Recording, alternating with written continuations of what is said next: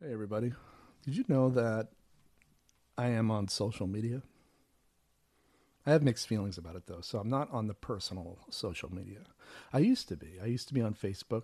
Actually, I, my first social bit of social media was before the term social media existed, and that was through AOL, America Online, when when my fa- my family's household still had dial-up. You had to go through the phone line to get to the internet, and it was super slow.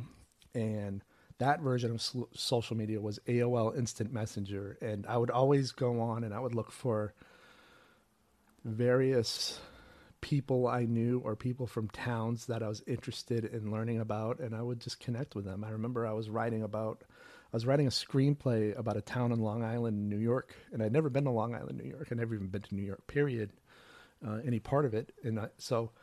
I used AOL Instant Messenger to find people who lived in this town to ask them about, hey, what's it like living in Long Island, New York? What's it like living in that little hamlet of yours? Tell me about the library. Tell me about downtown. Are there coffee shops? What do you do? And so I started painting this picture of a place I'd never been to based on the descriptions of complete strangers who I'd never met. And I, to this day, I've never met them. That was almost 20 years ago that I had written that, that screenplay. And so I really learned how to use the connectivity that the internet gives gives you to better my art and my craft and my storytelling. And then MySpace came along long after I moved to New York. And I say long, but really just a few years after I moved to New York. Uh, one of my roommates at the time told me about MySpace. So I signed up for MySpace. I didn't care for it. I didn't know why I didn't care for it, but I used it for maybe a year or so and then I deleted it. I know now why I didn't care for it, but I needed to go through many other social media applications to understand it. So, what replaced MySpace? Facebook. Facebook is still like the thing. And I had that for a number of years, off and on, quitting and then coming back to it, quitting and then coming back to it. And um, I ended up quitting that too. And now I can't even come back to it because I told them to not let me come back to it. So anytime, so there was a time last year when I, during the pandemic, when last spring, I shouldn't say last year because the pandemic is still happening, but last spring during the initial launch of the pandemic, I was, of course, feeling lonely and bored and wanting a, a connection with you know people outside of New York City, and so I signed up for Facebook. And honoring my initial request, they wouldn't let me, which is fine.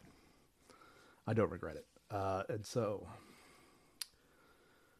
what, what did what did I do then? Oh wait, yeah. So I've had Insta- I had had Instagram for a while, and Twitter, and I ended up getting rid of my personal Twitter, and the only Twitter that I quote unquote have, which is more for the brand, is the Twitter for the podcast.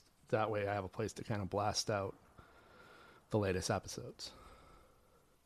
Instagram I shut down.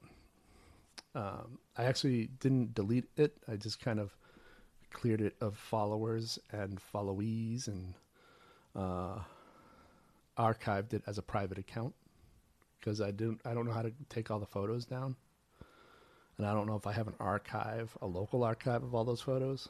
So, and the reason I, I got rid of that was because I felt that it was disingenuous and as a person like I am this I'm a pale 39 year old male who does a lot of no slash low budget indie films and Instagram pe- people on Instagram didn't really seem to want to follow that. so I bailed on that. I'm like, I, the, my audience was clearly not there, you know.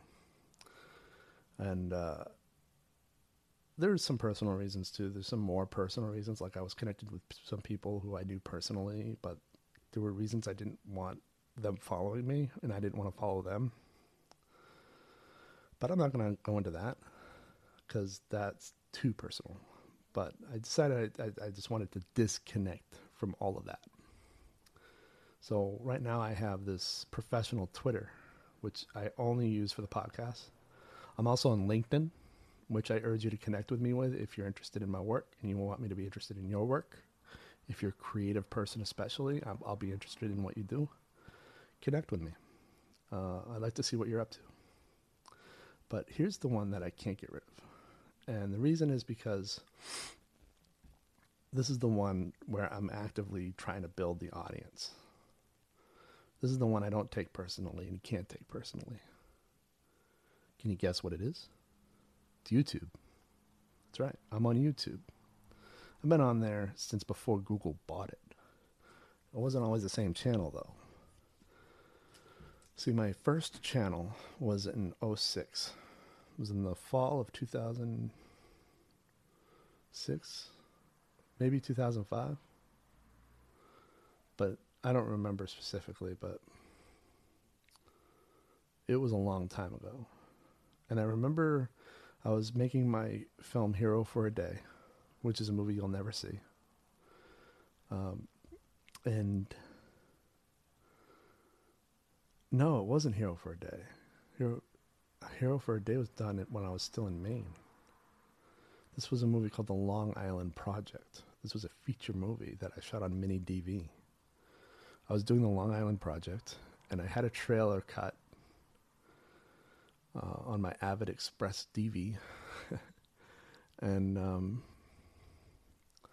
I needed a, I needed a place to put it, and I didn't know where to put it, and so somehow, some way, I found YouTube, and I put it up there on a whim, not really knowing anything about what it was, and it blew up. You know, looking back on it, it looked like a very amateur movie. If you look at anything shot on mini DV, it looks very amateur, like amateur hour just by nature of the format. But I remember the feedback back then was, well, this looks really professional. This guy obviously went to film school. He should be banned from a place called YouTube. That was the main comment is that I should be banned from YouTube because my stuff looked too professional.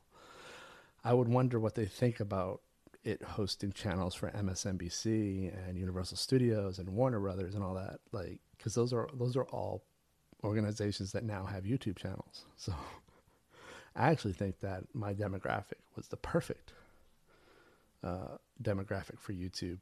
Uh, indie filmmakers who didn't have a place to put their work. That is the perfect demographic for anything called YouTube.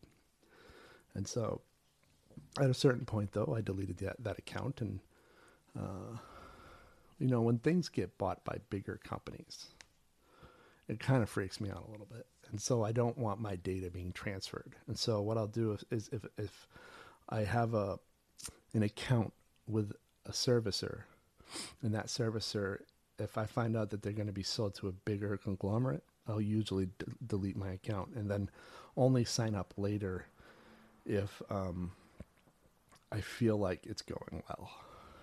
Um, it's just regular practice for me.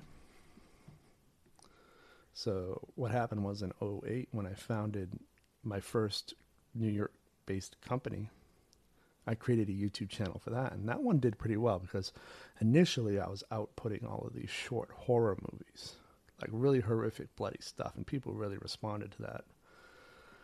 And then I got rid of that channel in 2014 when I dissolved the company and went back to school. So my current channel is just for me, and I don't have really any intentions on deleting it. I, I really want to commit to growing it. It's just Eric Norcross Cinema, and uh, you can find me very easily. I have my my YouTube channel is populated by clips from some of my previous short movies. It's got a trailer for my new movie Fractals, which I'm currently working on. It has some of my live poetry readings yeah, I even give out a recipe for a sandwich that I like. And right now, I have an ongoing series about the creative process I, I employed during the making of Fractals. And the first episode is already up. It's the writing process. So I wrote Fractals over the course of two years. And so I kind of I did a little featurette. It's a seven minutes and fifteen seconds long, and it's just me talking about my writing process and how different projects connect with one another. And I highly recommend that because by the end of the month, the second episode will go live, and that'll be sort of about how I embrace learning about other artistic mediums that I previously never had experience with to sort of make projects like fractals visually interesting, visually unpredictable. Like when I look at fractals, when it's all done, I want to safely say I could have never predicted that this is what this would movie that this is what this movie would look like, sound like, and feel like. And so the the the reason for these featurettes is to break down the whole process that will allow me to say that about that movie when it's eventually finished. So, I'm telling you about all this social media because I really want to want you to connect with me, and and I really want to connect with you, my dear listeners. So, connect with me on YouTube, LinkedIn, or Twitter. Uh, on Twitter, what's my handle? Uh, Eric's CineLife. Well, that makes sense. Eric's CineLife podcast. It's a picture of me. And I always pin the latest podcast if I can remember to do so. And uh, what else?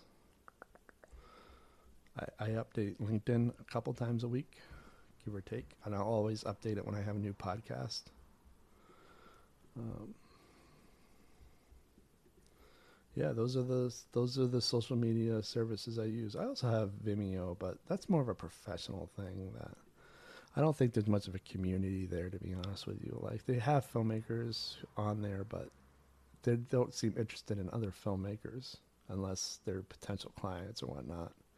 It's a whole different vibe up there. So anyway, that's as a filmmaker, that's kind of where I'm at. I don't really, I'm not really embracing all the mainstream platforms except for LinkedIn and YouTube and Twitter. So connect with me there, and uh, if you haven't subscribed to this podcast, please do so. Uh, I'd love to have you on board this thing, and you know, if you have a podcast that you think I dig, send it to me. I'll listen. Also, connect with me on LinkedIn, follow me on Twitter and on, on YouTube, and you know, reach out to me and tell me who you are and tell me how you found me, and I'll do the same. I'll, I'll subscribe to you. You know, I'll follow you. I don't care. Why not? Let's do it. All right. So that's it. This is a short short episode, I know, but listen. I want to before I go, I've already uh, mentioned this earlier but I'm looking for an independent film that was made some years back. And I can't seem to find it. I can't even find anyone who knows about it, but I know it exists. So I'm going to tell you all the details really quickly before I leave. In southern Maine, in the early to mid 1990s, an indie sci fi movie was made I mean, this thing looked super no budget. It was called Lobster Roy. And it featured an actor named Mark Persky. Mark was the morning show, one of the morning show disc jockeys for the local radio station out of Portland, Maine, WBLM 102.9 FM. And I remember Mark was in it because he was like a local celebrity when I was growing up. And I remember calling him at one point to do some of my movies. And when I had him on the phone back in 2009 to do my short film Gnarled Hollow Road, I asked him about it. I said, "What's the, well, you were in a movie about a giant lobster that comes out of the water and attacks a city?" And he laughed. He had forgotten about it briefly and I asked him the title, and he said the title was Lobster Roy. And I said, Well, do you know where I could get a copy? And he had no idea. He didn't even have a copy, and he was in the movie. He was in the movie. Uh, and he had also apparently he had communicated to me that, like, I guess the filmmaker, the chief filmmaker behind it, had gone to prison and maybe had died in prison or something. I don't know. If you know where a copy of this movie can be found. If you know where it exists, please reach out to me through my, the contact form of my website, www.ericnorcross.com. It's my name, E R I C N O R C R O S S dot com, ericnorcross.com. If you haven't visited my website yet, it's pretty dope. I decked it out with all of my writing, all of my filmmaking. Uh, there's an archive of everything I've ever shot that you can access, and you can't see every project, but you could like there's a list dating back to 1998 of every little thing, even every roll of Super 8 film I ever shot. Uh, extensive bio, extensive uh, CV. You can uh, obviously get a link to this podcast to my blog. I have a blog. I don't update it that much, but I update it periodically. Uh, you can even look at my professional reel. I have one of those too. Yeah. So, again, that's www.ericnorcross.com. Reach out to me. Also, reach out to me if you want me to talk about anything on this podcast. If you have guest ideas, I'm going to start having guests as soon as the world opens up. Um, what else? That's it. Lobster Roy. Subscribe. Connect with me. Reach out to me. I'm here in quarantine with eight cats. Human contact, everybody. Human contact.